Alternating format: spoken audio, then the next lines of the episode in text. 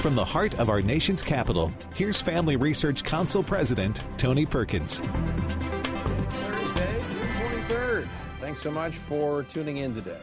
Well, coming up on this edition of Washington Watch, today marks the 50th anniversary of the Title IX amendments to the 1964 Civil Rights Act, which launched women's sports.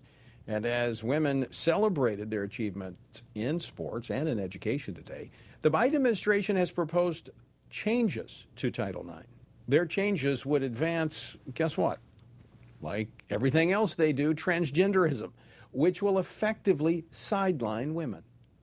The Biden administration is willing to compromise the prosperity of women just to further its own woke agenda, an agenda that will do lasting damage to progress to Title IX has given us for half a century. That was Mississippi Senator Cindy Hyde Smith on Capitol Hill earlier today. We'll talk with Illinois Congresswoman Mary Miller, a member of the House Education Committee, in just a moment. Also, the Supreme Court handed down another four opinions today, but the Dobbs abortion ruling and the religious freedom case involving Coach Joe Kennedy were not among them. The uh, court will be issuing opinions again tomorrow, so stay tuned. And while the U.S. Senate, by a vote of 65 to 34, advanced a gun control measure that many conservatives, myself included, are opposing for a variety of reasons, the U.S. Supreme Court handed down a ruling today that bolsters the Second Amendment right of Americans. We'll talk with a former Trump administration constitutional attorney, Ken Klukowski, a little later. And it's been a really busy day on Capitol Hill, so we'll get a legislative update from FRC's Mary Beth Waddell, Director of Federal Affairs, later on in the program. And finally, Israelis could be headed back to the polls for the fifth national election in just three years, as Naftali Bennett's coalition government has collapsed. Israeli citizens, we are standing before you today in a moment that is not easy but with the understanding we made the right decision for Israel. That was Israeli Prime Minister Naftali Bennett earlier this week announcing that there would be a vote to dissolve the government. Now, there are reports that former Prime Minister Benjamin Netanyahu may be able to form a government coalition before the parliament takes a final vote to dissolve. We'll get a live report from Jerusalem as CBN Middle East Bureau Chief Chris Mitchell joins us a little later. The website is tonyperkins.com. Lots of resources there for you, so please check it out. And by the way, have you visited the Washington Stand? Online news and commentary from a biblical perspective. I encourage you to check that out as well. That's washingtonstand.com. The word for today, coming from the Stand on the Word Bible reading plan, is found in 1 Chronicles chapter 9, verses 26 and 27, and it reads as follows For in this trusted office were four chief gatekeepers. They were Levites, and they had charge over the chambers and treasuries of the house of God. And they lodged all around the house of God because they had the responsibility and they were in charge of opening in it, opening in it every morning. Now, this chapter lists the duties of the Levites, even the non glamorous duties of opening and closing the doors and cleaning and taking care of the accoutrements of the temple. But notice that these were called trusted positions of responsibility. Now, what this says to me is that every aspect of God's work is important. Don't ever think what God has called you to do, if you are doing it as unto the Lord and doing your very best, is somehow less important in the eyes of God. It is not. He has placed you in a trusted office of service, so do your best. If you'd like to join our Bible reading plan, you can go to FRC org slash Bible. And I would like to thank all of you who have partnered with FRC in our end of fiscal year fundraising drive. We've um, got just a handful of days left, and your support is absolutely critical for us to continue defending faith, family, and freedom here in our nation's capital and across the country. Never has it been more important to encourage and equip Christians to pray to vote and to stand for truth in our nation. If you'd like to join with the others who are standing with us, just give us a call. I have team members standing by to take your call at 800 225 4008. That's 800 225 4008. Or you can visit tonyperkins.com to partner with us. Uh, tomorrow, by the way, and Saturday, I'll be speaking at the Louisiana Republican Party's Victory 2022 at the Cajun Dome in Lafayette, Louisiana. Tomorrow, I'll be moderating a discussion a little afternoon with Dr. Ben Carson on the priorities in a post Roe world. Washington Watch, by the way, will be broadcasting from there tomorrow, so tune in. To find out more, if you're in Louisiana, would like to attend, it's open to the public, go to tonyperkins.com.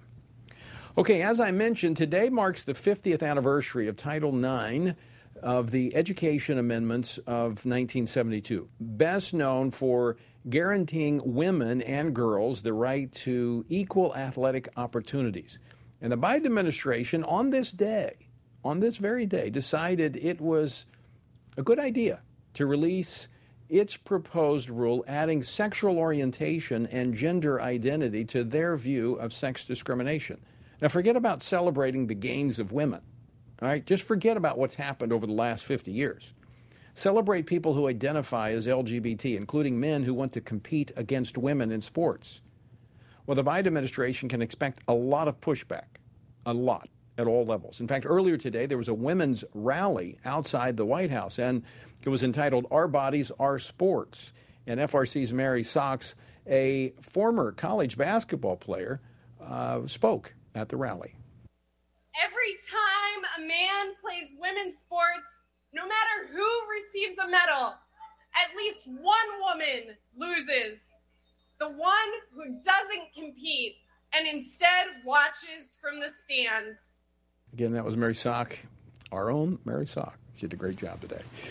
All right, joining me now is one of the growing number of lawmakers on Capitol Hill who are pushing back. Congresswoman Mary Miller is a member of the House Education and Labor Committee. She represents the 15th Congressional District of Illinois, and she's been fighting on this issue. Congresswoman Miller, welcome back to the program.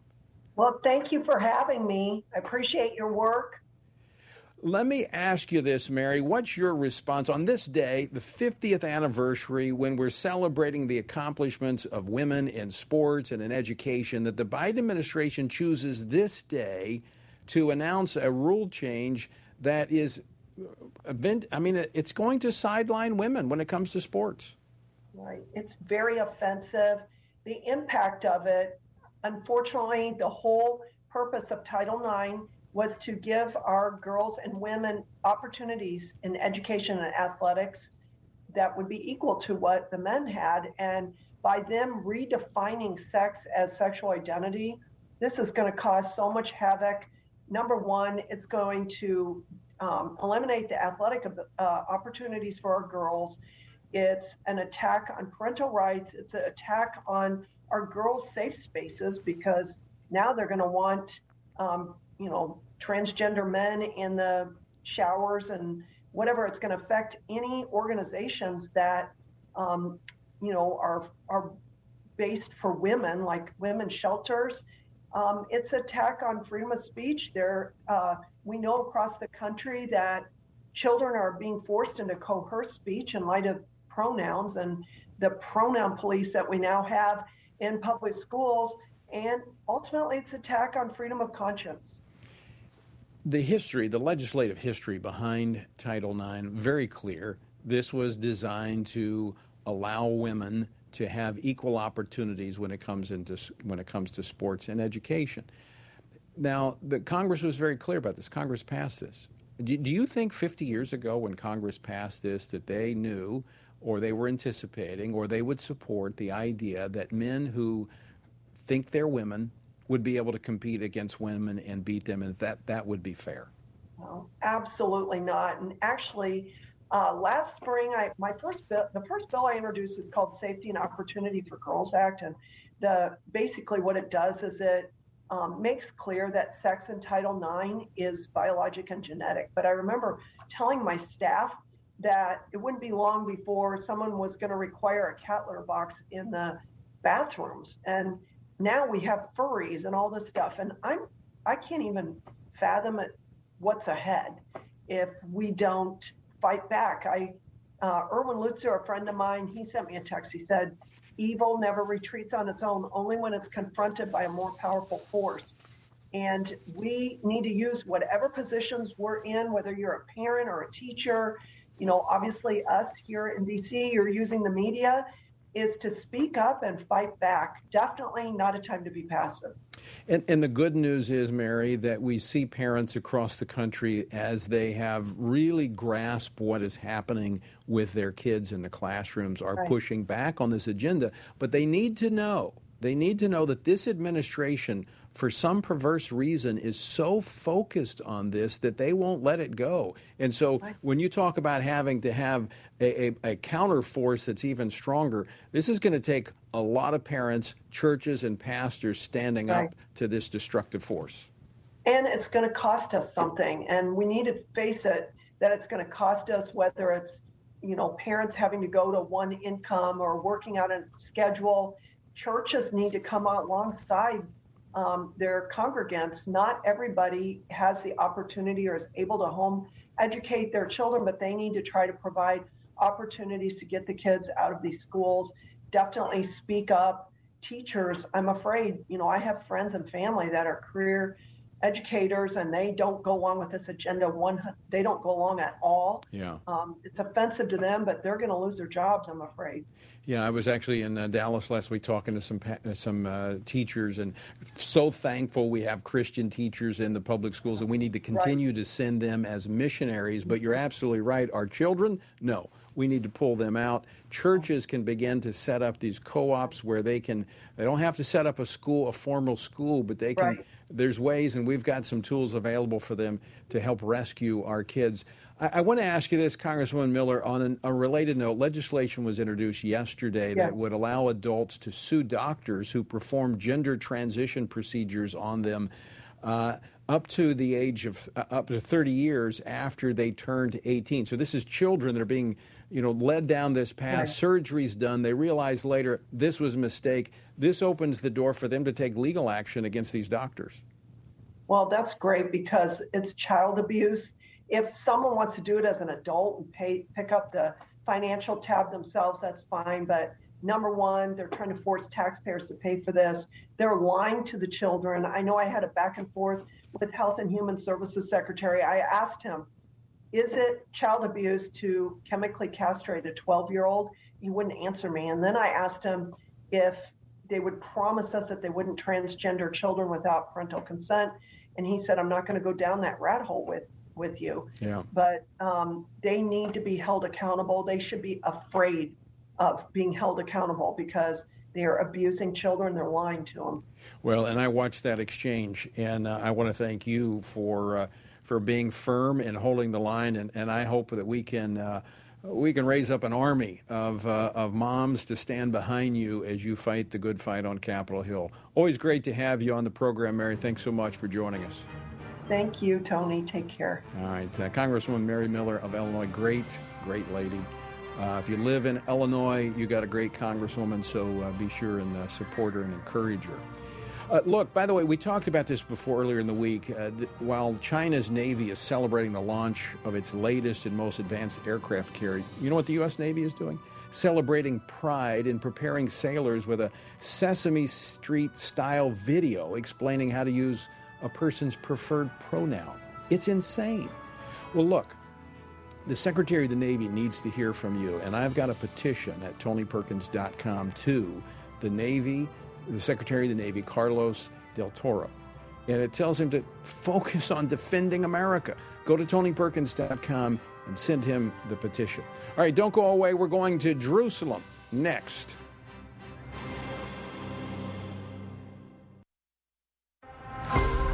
Would you like to spend consistent time in God's Word? Then join Family Research Council on an exciting journey through the Bible. FRC's two year Bible reading plan helps you to approach daily Bible reading intentionally. You will dive deeper into the nature of God and how His Word speaks into cultural issues of today. All wisdom comes from God, and He has given us the Bible as a way to understand the world. His Word is necessary in our lives, so much so that Christ said, We are to live on every word that comes from the mouth of God. He calls it our daily bread because we need it daily to sustain us and nourish us spiritually, just like food does physically. Start this adventure today with Family Research Council. When you sign up, we'll text you with daily passages and questions that help prepare you for conversations with your friends and family. To begin this journey, visit frc.org/bible.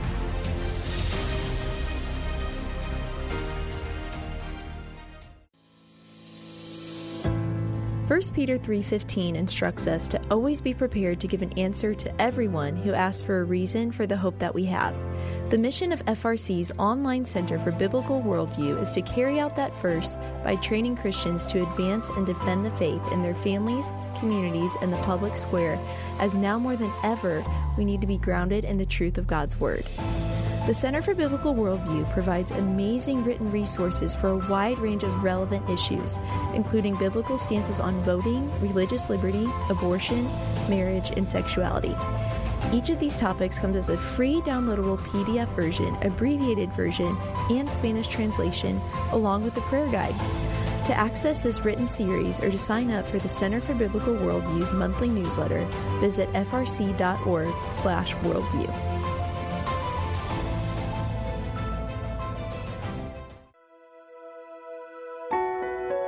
Did you know that from as early as 12 weeks, and certainly by 20 weeks, an unborn child can feel pain? Did you know the issue of pornography is growing among women? Did you know that pornography, sex trafficking, and abortion are all linked and on the rise across the globe? Issues such as pornography, human trafficking, drug legalization, and abortion are all violations of human dignity and have resulted in the devaluation of human life in our culture. Family Research Council stands firm on the principle that every life has value, ought to be respected, and has been designed for a unique purpose. Educate yourself on the harms of pornography, human trafficking, and abortion so that you can offer hope and help. Learn more at frc.org forward slash life.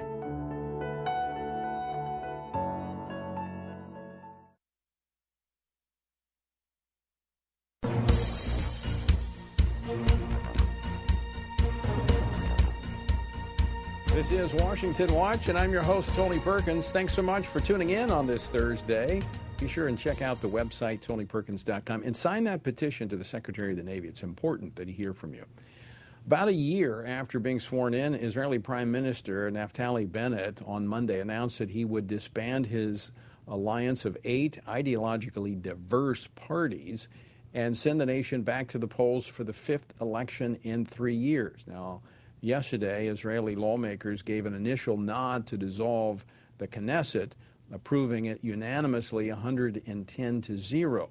Now, that's not the end of it. In fact, word is now that former Prime Minister uh, Benjamin Netanyahu is working to form a coalition government of his own that would head off the fifth election in three years. Joining us now to talk about this is Chris Mitchell, Middle East Bureau Chief for CBN News. Chris, thanks so much for staying up late there in Jerusalem and joining us. Uh, you're welcome, Tony. Uh, great to be with you. And it's a very, very uh, perilous time here politically uh, for Israel. Well, tell us about it. All right. So the, the, the there's been an initial vote to dissolve the Knesset, the parliament. Uh, so where do we stand right now? Well, right now, after that initial vote yesterday, it goes to uh, the Knesset committee, and uh, they have to decide whether or not it goes back to the Knesset for two more votes. Now, that committee is headed by a Yamina party member, part of Naftali Bennett's uh, party, and now he may slow walk it just a bit to give uh, Benjamin Netanyahu more time to convince uh, enough Knesset members to come from the uh, the majority back to the opposition. Now he has 55 seats, Tony. He needs six to make a majority. So right now the uh, the horse trading is going on, and, and a lot of negotiations behind the scenes to see if he can convince at least six Knesset members uh, to come over, and then as you uh, pointed out, that would avoid those elections, fifth uh, elections within three and a half years.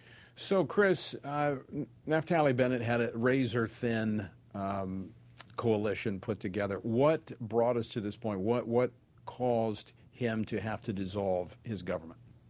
Well, actually, uh, the three members of his own party uh, from the Yamina, which uh, in Hebrew means right, uh, actually defected, and uh, many of his members uh, felt that ideologically he was going in a different direction than he uh, the way he campaigned. So there was one member several weeks ago that defected. That made it like a 60-60 uh, split in the Knesset. Another member uh, defected, but they were convinced to come back. And then actually the head of this particular Knesset committee, he uh, sort of gave uh, Naftali Bennett an ultimatum: either you uh, you know pass this particular law that was uh, was uh, proposed in the uh, Knesset, or he's going to resign, and that would uh, collapse the government. So to preempt that, that's when uh, Naftali Bennett and Yair Lapid made this joint announcement that they're going to vote to dissolve the Knesset. But right now we're in this interesting period, parliamentary procedures, where Netanyahu has a small window. It uh, could be improbable, but it is possible that he could form a government. But it was this ideological difference of his own party members, I think, that really made the difference uh, for Naftali Bennett. You know, Chris, my observation, and I've been obviously tracking Israel for a number of years, but, you know, the last, well, decade really, we've had these razor, razor thin margins. It's so much like what we see here in the United States, such a, a nation that seems to be divided. Of course, the Knesset much more difficult to operate in because you've got all these different factions. You've got to pull uh, ideologically diverse groups together to form this coalition government. I mean, is are there any changes that have taken place in the last year that would change the outcome of an election that would give one party more seats than uh, they gained last time? Well, as you said, this uh, particular uh, Knesset, this this coalition had eight uh, parties that really were diverse, all the way from the, the far right and uh, the far left, and an Arab Islamist party, believe it or not, associated with the Muslim Brotherhood. I think one of the main factors, uh, Tony, in the last several years in these five elections has been uh, Benjamin Netanyahu. Uh, if you look at the parliament, you could see that Israel is basically a center right country. Now, there are several parties, uh, right wing parties, New Hope, Yamina, Israel Beitenu, uh, and they are right wing parties. But the key is they don't want to serve with Benjamin Netanyahu. And uh, so if you took all those parties, you would have a sizable majority, maybe 70 seats uh, in the Knesset. Uh, but the key, the, the thing that really has stymied the political process here for the last several years has been the unwillingness for many of these uh, former, actually, some of them former colleagues of Benjamin Netanyahu to serve with him. If that can be uh, somehow rectified or changed, uh, I think you would see a, a much more stable coalition government here in Israel. So, Chris, if if he if if Benjamin Netanyahu were to step aside, would that give his uh, Likud party the the ability to form a, a, uh, a strong enough coalition to go forward? It, it's an interesting question, uh, Tony. It's possible, and some people within Likud, uh, you know, maybe a year or so ago, that were advocating just that. But on the other hand, he's extremely popular with the Israeli people. In fact, uh, if you look at the polling, uh, by a two or three to one margin, he's the favorite to be prime minister by Israelis. Uh, and yet, uh, and, and the Likud is by far the biggest party. They have, you know, 30 seats right now. Uh, the next party has about 17, 18 seats. And uh, so he is su- such a still popular figure among Israelis who really want to see him uh, many of them as the next prime minister. Uh, Chris, very quickly, about 30 seconds. How can Christians that care about uh, Israel, the peace of Jerusalem, how can uh, they be praying right now? Pray for godly leadership. Pray that it's somehow uh, the Knesset right now and all these machinations going on, many of them behind the scenes, uh, would would really be God's solution for this uh, situation because Israel is facing uh, tremendous threats, Iranian nuclear deal, uh, a two state solution advocated by the State Department and the Biden administration. So pray for the peace of Jerusalem and for godly leadership here in Israel. We will do just that. And uh, again, Chris Mitchell, I want to thank you for staying up late there in Jerusalem and, uh, and joining us. Always good to see you and uh, talk to you. Thanks, Tony. All right, folks, uh, find out more. You can track Chris in his work with CBN, and, and he's great source of finding out what's happening in Israel, so I encourage you to do that. Coming up, violent crime has been on the rise again, and some cities are on track to surpass last year's historic levels of violent crime. What's behind this? We're going to talk about it next here on Washington Watch. Don't go away. A lot more Washington Watch still to come.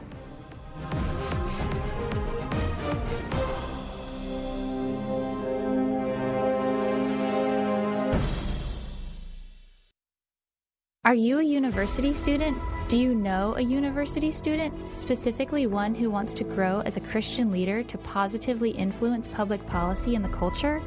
Look no further. Family Research Council has a life changing 12 to 15 week internship program that has prepared and equipped students to take the next step in their professional journey. With a speaker series focusing on careers and callings, lectures from prominent conservative leaders, and weekly biblical worldview training, students will grow in personal and professional development. Interns have the opportunity to work in policy, communications, event planning, and more. They will gain real world experience working directly with our experts who will guide them in pursuing careers of influence so that they can make a difference wherever God calls. This paid internship offers fully funded housing in the heart of downtown DC, giving you the chance to experience our nation's capital. Visit frc.org/internships to apply. What is biblical masculinity?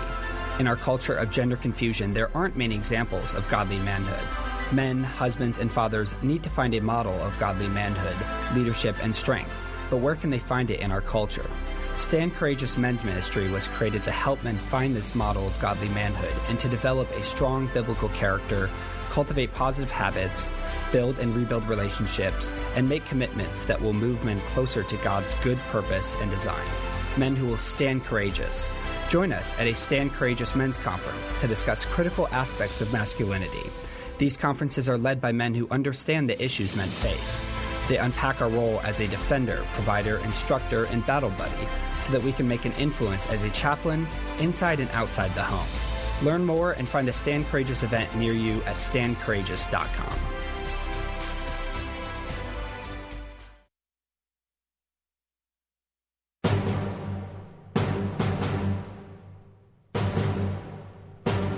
This is Washington Watch. I'm Tony Perkins. Glad to have you with us. All right, across the nation, violent crime is once again on the rise. And if you believe the claims of some that the recent rise in violent crime is driven by gun violence, and therefore the Democrats calling for gun control, uh, that that's the solution, well, I, I think you need to take a little deeper look at it.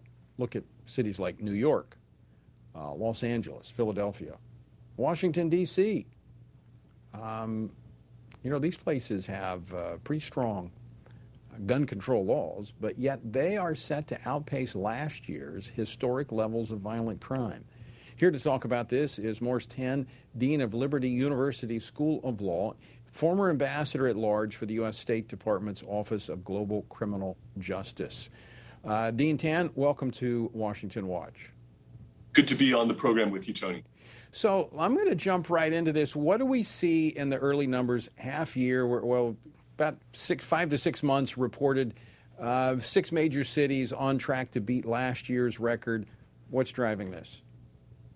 This is an unusual spike that is going against the grain of the larger trend of decreases in violence and in gun violence over the past several decades.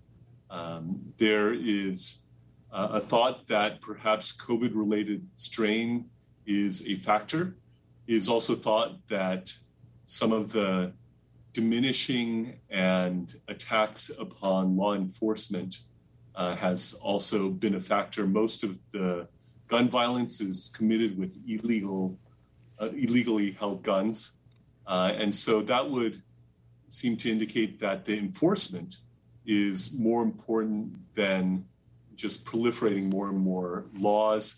And actually, most of them are uh, suicides. And so um, there is an emphasis in media coverage in regards to mass shootings. But when you're talking about those who die from gun suicides, are uh, very, constitute a very high percentage. Mm-hmm. I mean, when we look at uh, all violent crimes, and we're talking about uh, you know rape, we're talking about uh, robbery, we're talking about uh, assaults.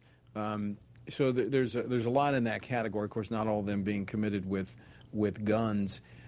Are, are you concerned, uh, Dean Tan, that we we're, we're, seeing kind of lawlessness that, you know, since the summer of 2020, that seems to be, I mean, that's when we began to see the spike. In fact, I think the, uh, the FBI's numbers from the 2020 were the highest number of, uh, of, of gun related violence uh, since they started keeping statistics. So, it, it, to me, and I'm, I'm a former police officer, but I don't track it like you do, but I would think that there's lawlessness in this country and it just seems to be mushrooming. Yes, I think there's something to that. If you look at the idea of if there is enforcement over broken windows, for example. Right. The New York policy that Rudy Giuliani pursued. Exactly. That there's something to it when people feel like that laws exist, that they're being enforced, and that somebody is watching what they're doing. Uh, that actually has a major effect in diminishing um, diminishing violent crime as well. And so uh, this is something that I think applies both to property related crimes as well as violent crimes. And so the deterrent effect of seeing that law enforcement is actually happening, I think can make a big difference. Well, I mean, that's right now. I mean, we see the Biden administration and what's happening with the demonstrations that are outside uh, the homes of Supreme Court justices, and that's a clear violation of law. Title 18, Section 1507 of the U.S. Code says you can't intimidate or try to sway a justice, but yet the Biden administration is saying, well, as long as it's peaceful, peaceful uh, we're not going to do anything about it. I, does that not foster lawlessness? I think it would. Uh, I think it is outrageous uh, that the leak happened, for example, in the Dobbs case, that an armed gunman was uh, seeking to assassinate Justice Kavanaugh. These are things that are of great concern, uh, not to mention the fact that the greatest amount of violence happens in the safety of what should be the safety of one's mother's womb. Yeah, I, uh, you, you touched right on it. I think that is what, in my view, when you, you and I don't as, as believers, as Christians, we cannot look at this separate from the the spiritual ramifications of choices that we make. You know, when we're given a choice of life, but yet we take life in the womb and we choose to go counter to what God's word has to say. I don't think we should be surprised that that same type of violence works its way out on the streets of America. I agree with that. I, I think that is exactly right. And um, we understand it to be uh, a reflection of the fallenness of, of humanity. And we believe that there is such a thing as redemption through Jesus. And uh, also the effects of a great spiritual awakening, such as the first and second great awakenings in U.S. history, had a profound effect along these lines after the uh, in the midst of the first great awakening the police officers had nothing to do the jails were empty and so to say that these things don't have an effect is actually contrary to the historical record uh, not to mention the fact that the most successful um, prison programs are the faith-based ones yeah. where you have the transformative transformative power of the gospel of yeah. jesus christ it, that's been at the root of them it's the transformative power of the gospel, the good news. Uh, Dean Tan, thanks so much for joining us today. Some really important points that you made. May, may we see that same type of awakening come to America again, where our police officers will have more time to drink coffee and eat donuts. So be it. All right. Uh, Dean, good to see you. Thanks so much for joining us. Good to see you too, Tony. All right. Coming up with so much going on this week, it, uh, it's really kind of hard to keep track, so we're going to give you an update.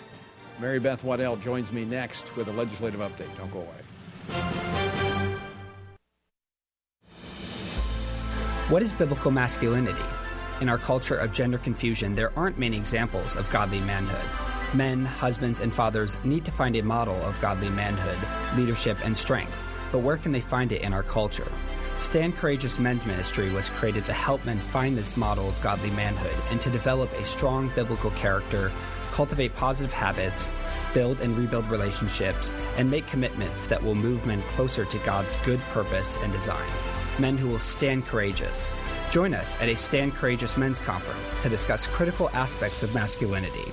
These conferences are led by men who understand the issues men face. They unpack our role as a defender, provider, instructor, and battle buddy so that we can make an influence as a chaplain inside and outside the home. Learn more and find a Stand Courageous event near you at standcourageous.com.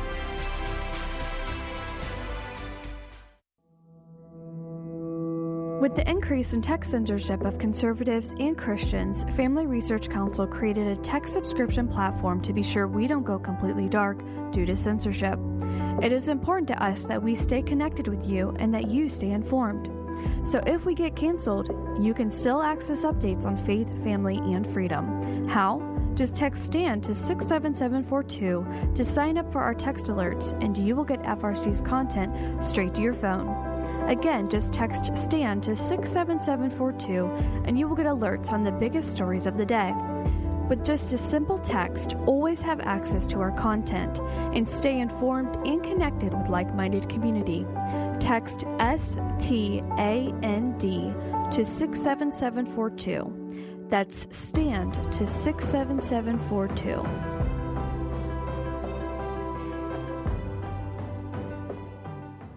Are you a university student? Do you know a university student, specifically one who wants to grow as a Christian leader to positively influence public policy and the culture? Look no further. Family Research Council has a life changing 12 to 15 week internship program that has prepared and equipped students to take the next step in their professional journey. With a speaker series focusing on careers and callings, lectures from prominent conservative leaders, and weekly biblical worldview training, students will grow in personal and professional development. Interns have the opportunity to work in policy, communications, event planning, and more. They will gain real world experience working directly with our experts who will guide them in pursuing careers of influence so that they can make a difference wherever God calls. This paid internship offers fully funded housing in the heart of downtown DC, giving you the chance to experience our nation's capital. Visit frc.org/internships to apply.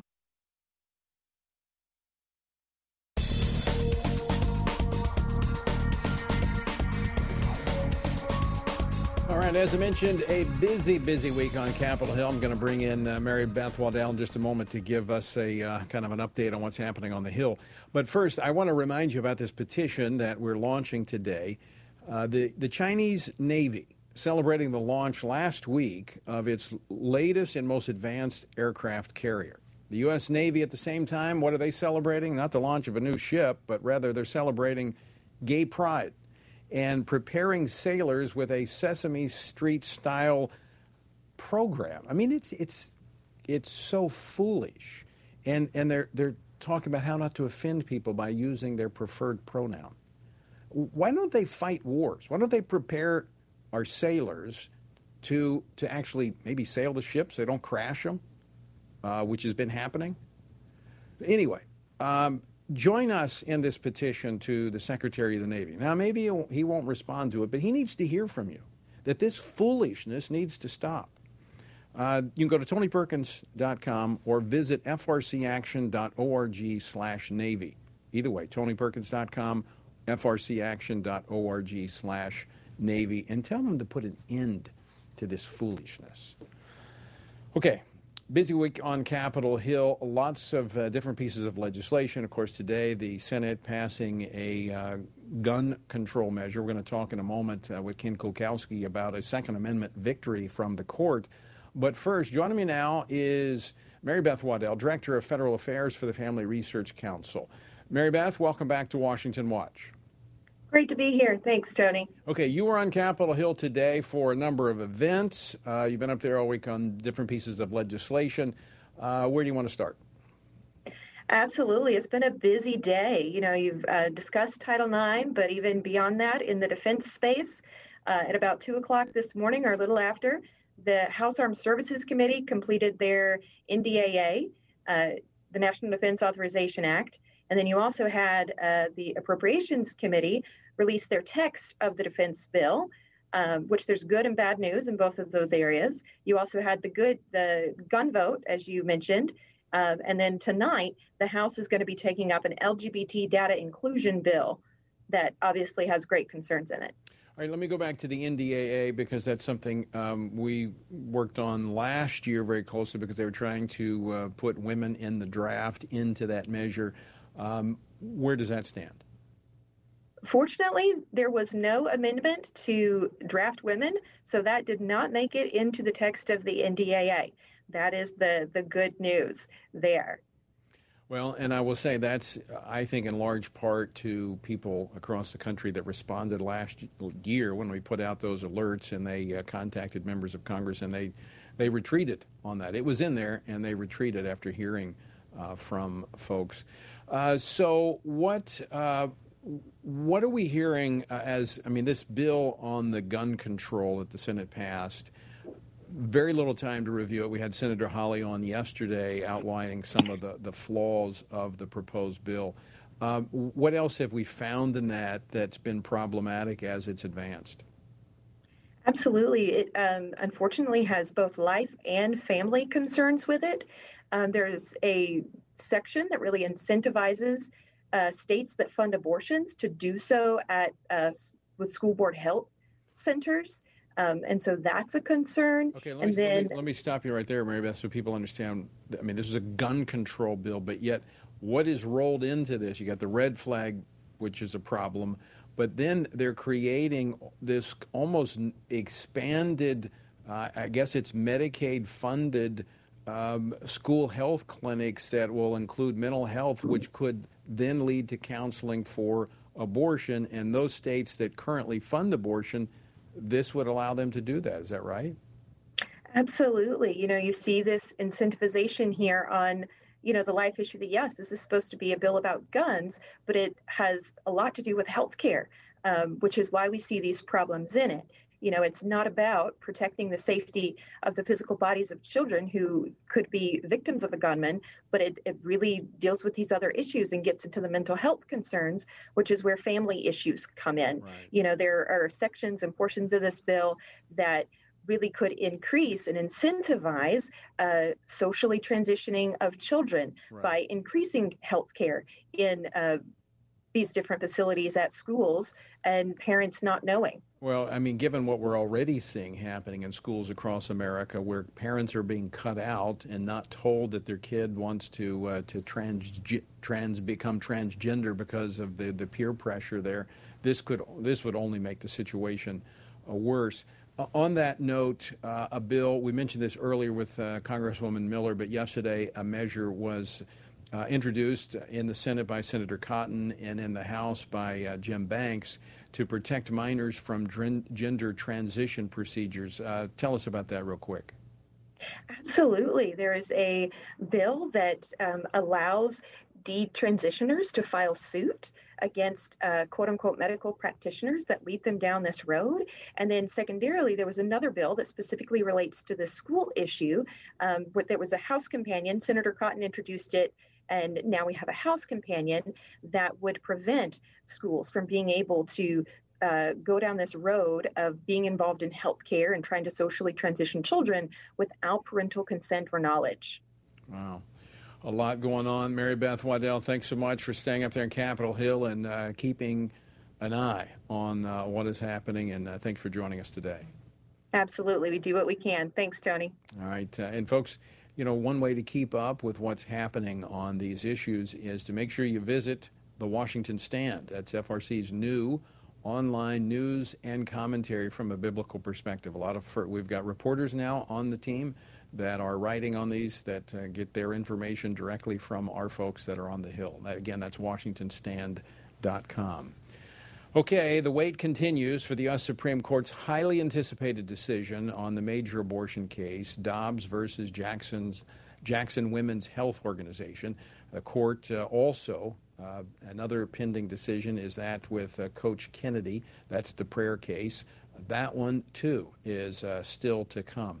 Joining me now to talk uh, about one of the cases today, a Second Amendment victory as well as what we can anticipate in the days ahead, is Ken Klukowski, former senior counsel in the Civil Division of the U.S. Department of Justice. He also served in the White House as special counsel in the Office of Management and Budget. He has also litigated constitutional cases in the Supreme Court. Ken, welcome back to Washington Watch. Tony, it's great to be with you. Thank you. Let's start off with the ruling today. You know, it's kind of ironic the uh, Senate passing a measure that would restrict uh, guns, but yet the Supreme Court, in a majority opinion written by Clarence Thomas, um, tells citizens of New York they have a right to their Second Amendment and the state cannot unnecessarily block it. Well, that's right, Tony. This this is a historic uh, advance, and I would say restoration for the right to keep and bear arms uh, in uh, as under the Second Amendment for law-abiding and peaceable Americans. The Supreme Court has had two, but only two, major Second Amendment cases in its history. They're both in the past 20 years. In 2008, you had the Heller case, where the court held that the right to bear arms is an individual right. And then two years later, in the McDonald case, they made it clear that that right uh, uh, also applies against state and local governments, not just the federal government, that it is what we call a fundamental right under the Constitution. But both of those cases involved law abiding citizens who wanted to have a handgun at home for self defense. Uh, it left open to another day uh, all the other questions of what you would have under the Second Amendment. And today, what the Supreme Court held and it was a six to three vote, not by four, but a six to three vote, is that the court's reasoning of the fundamental right to self-defense and the reason it's in the Constitution, that that extends beyond the home, and thus that a person has a constitutional right to bear arms with them as they're going about their daily lives, and thus that New York State's law that said you have to have proper cause or ju- or a special justification to have a permit to have a firearm with you when you leave your home, that that violates the Second Amendment to the Constitution. Well, I, I find it a little ironic that the, uh, the, the, the minority, the the liberals on the court who oppose this, were talking about the uh, various um, mass shootings that had taken place. Well, the reality is, if you had more law-abiding citizens who were armed just like right now, we've got this crime wave, New York being one of them, that's on courts to set a new record of violent crime. If you had more law abiding citizens who were armed, you know, maybe we wouldn't have as many criminals perpetrating these mass shootings.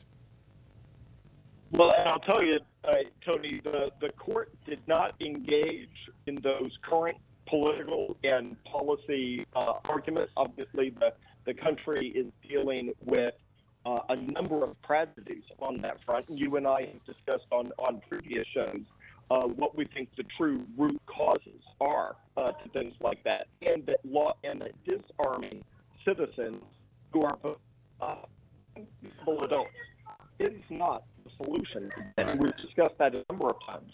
But the court here said this it, it, it said in, in a wonderful opinion by Justice Clarence Thomas explained that that those policy debates, when the framers of our Constitution and then the American people enshrined this right in the Constitution, it elevated it out of the politics of the moment, whatever that moment may be. And just that they enshrined a right that was a fundamental right for self to, to keep and bear arms for self defense and for other lawful purposes.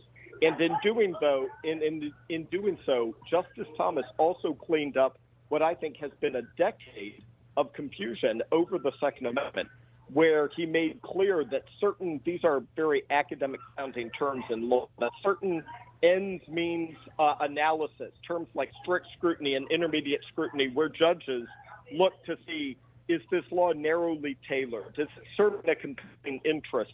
And all of these tools that put in the hands of judges to decide what of control laws are permissible the Supreme Court majority said today that framework has no place when it comes to, to bear arms.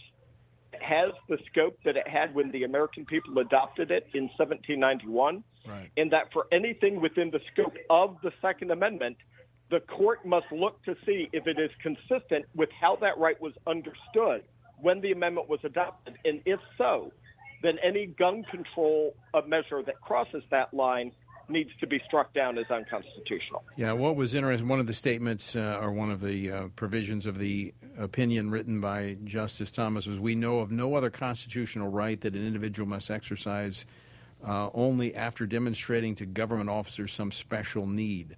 Um, I think it's extremely important that they, they've burdened this Second Amendment and uh, this is a, a, restoration, as you said, of that. And, and, this, by the way, speaks, as you were talking about, to an originalist view of the Constitution, which is uh, the type of justices that uh, were put on the court under Donald Trump. Now, uh, Ken Klukowski, we've got a couple of opinion, we've got nine actually pending cases. When should we expect to hear them? We're going to have uh, some release tomorrow. Would they release all nine tomorrow? Oh, well, it, it's correct, Tony, that uh, 10 a.m. tomorrow, Friday, the court is going to hand down more decisions. And they won't hand down all of them at that time because they also have a session scheduled next Monday at 10 a.m.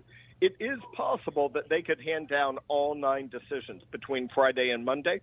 But when we get to Monday, if they haven't handed down the last decision, then at the end of the session on Monday, that's when the Chief Justice would announce which day next week they will have a final sitting to hand down any remaining decisions. So we might be done on Monday, or on Monday, we will be told what day we will be done. And with that, all of the cases that we've talked about previously, the Dobbs case with Roe v. Wade, the Kennedy case with religious liberty, that all that will be coming down in the next few days. Well, it's going to be a big, uh, big few days waiting for those to come down. At this point, I, it, it, appears the court is going to hold uh, the Dobbs, I would think, to the very end, or they would have released it uh, by now. I would think. That's just uh, my uh, armchair quarterbacking here. But uh, Ken Klukowski, I want to thank you so much for joining us. Always great to to hear from you, and, and we'll have you back on once we get that Dobbs decision. We'll be talking a lot more as we get a chance to review that opinion. Thank you, Tony. God bless. All right, uh, Ken Klukowski. Uh, wow. So we need to continue to, uh, to, to pray, especially as the the left ramps up their violence. Now we've talked about this before, where the administration refusing to do anything. I mean, uh, the FBI. I take that back. The FBI has opened some investigations to uh, the now almost sixty, almost sixty uh, acts of violence against either uh, care pregnancy centers, churches, or other pro life organizations. This is that lawlessness I was talking about. They're not aggressively pursuing it. In fact, as we talked about yesterday, the, the governor of New York allocating $10 million to protect abortion clinics. No one's attacked them. Meantime, she's had uh, care pregnancy centers in her state firebombed and doing nothing to help them. We need to be praying that law and order would return to the streets of America, and that begins with us. We need to uh, we need to be individuals that are under the law. First, the law of God, and we need to do our very best to live as upstanding citizens and use the legitimate constitutional means to seek redress of our grievances. And part of that is voting. So be sure that you are registered and you are voting. It's primary season We're going to have more primaries to come. Make sure you're informed, you're registered, and you are voting, and take people with you. Invite others to uh, watch Washington Watch so that they too can be informed and involved and engaged.